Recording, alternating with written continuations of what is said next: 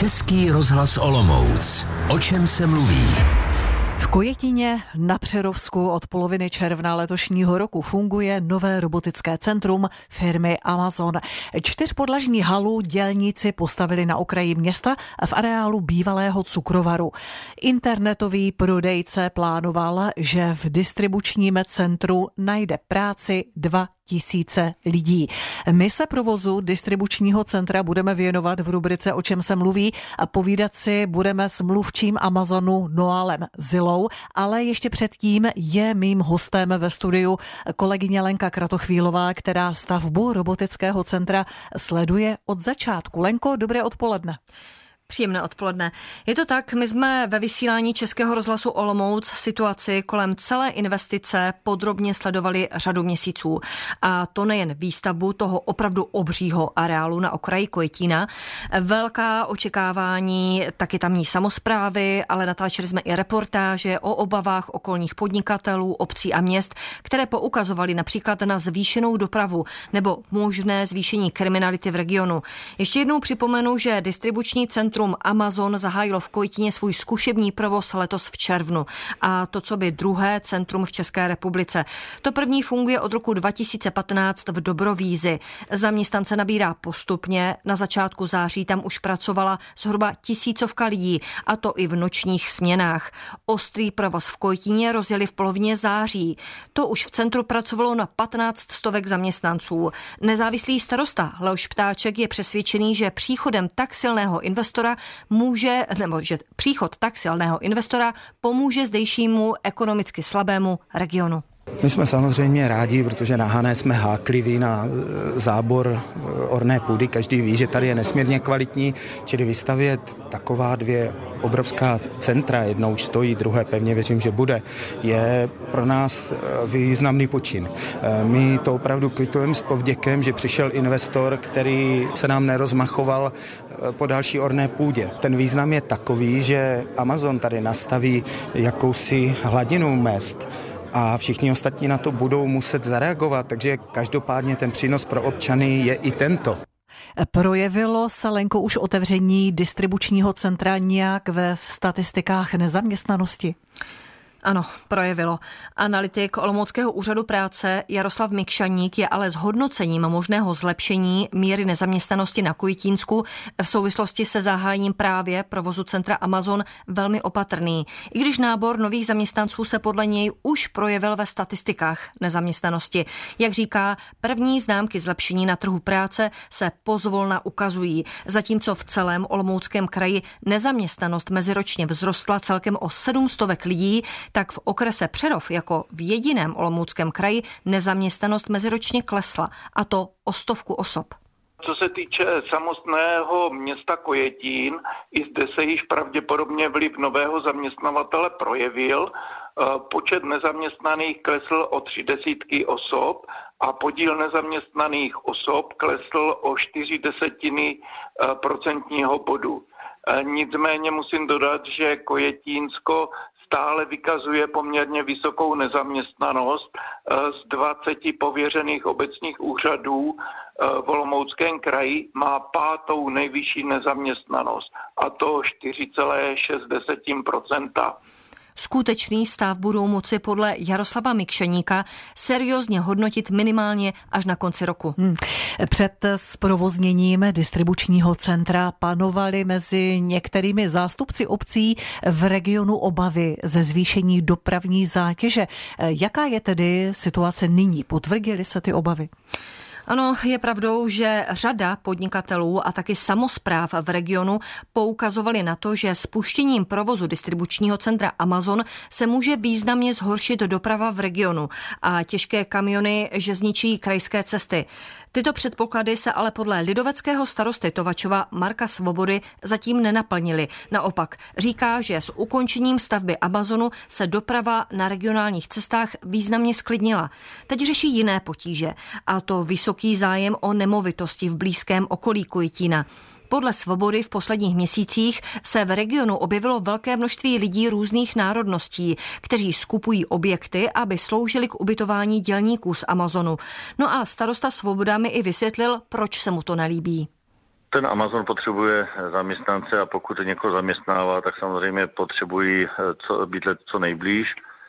A stává se nám, že nám skupují rodinné domy, které jsou byť některé ve stavu, že obytné nejsou, takže si oni je předělávají tak, aby obytné byly. Pak nám skupují panelové domy, to se prostě děje a, a ta žádost o ty nemovitosti je tady celkem vysoká.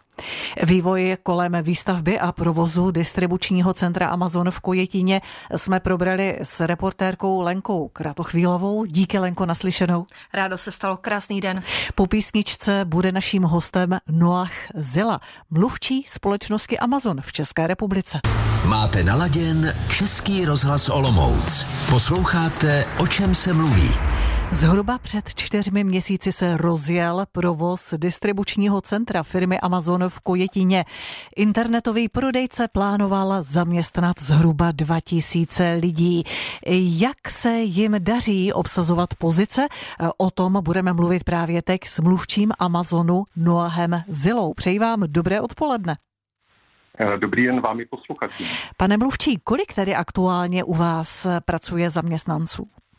současné době je to něco málo přes 2000 zaměstnanců. Potýkali jste se s nějakými problémy při hledání zaměstnanců? Přece jen Kojetínsko patří eh, mezi tři regiony Olomouckého kraje s dlouhodobě nejvyšší nezaměstnaností, tak podařilo se oslovit lidi právě z Kojetína a okolí?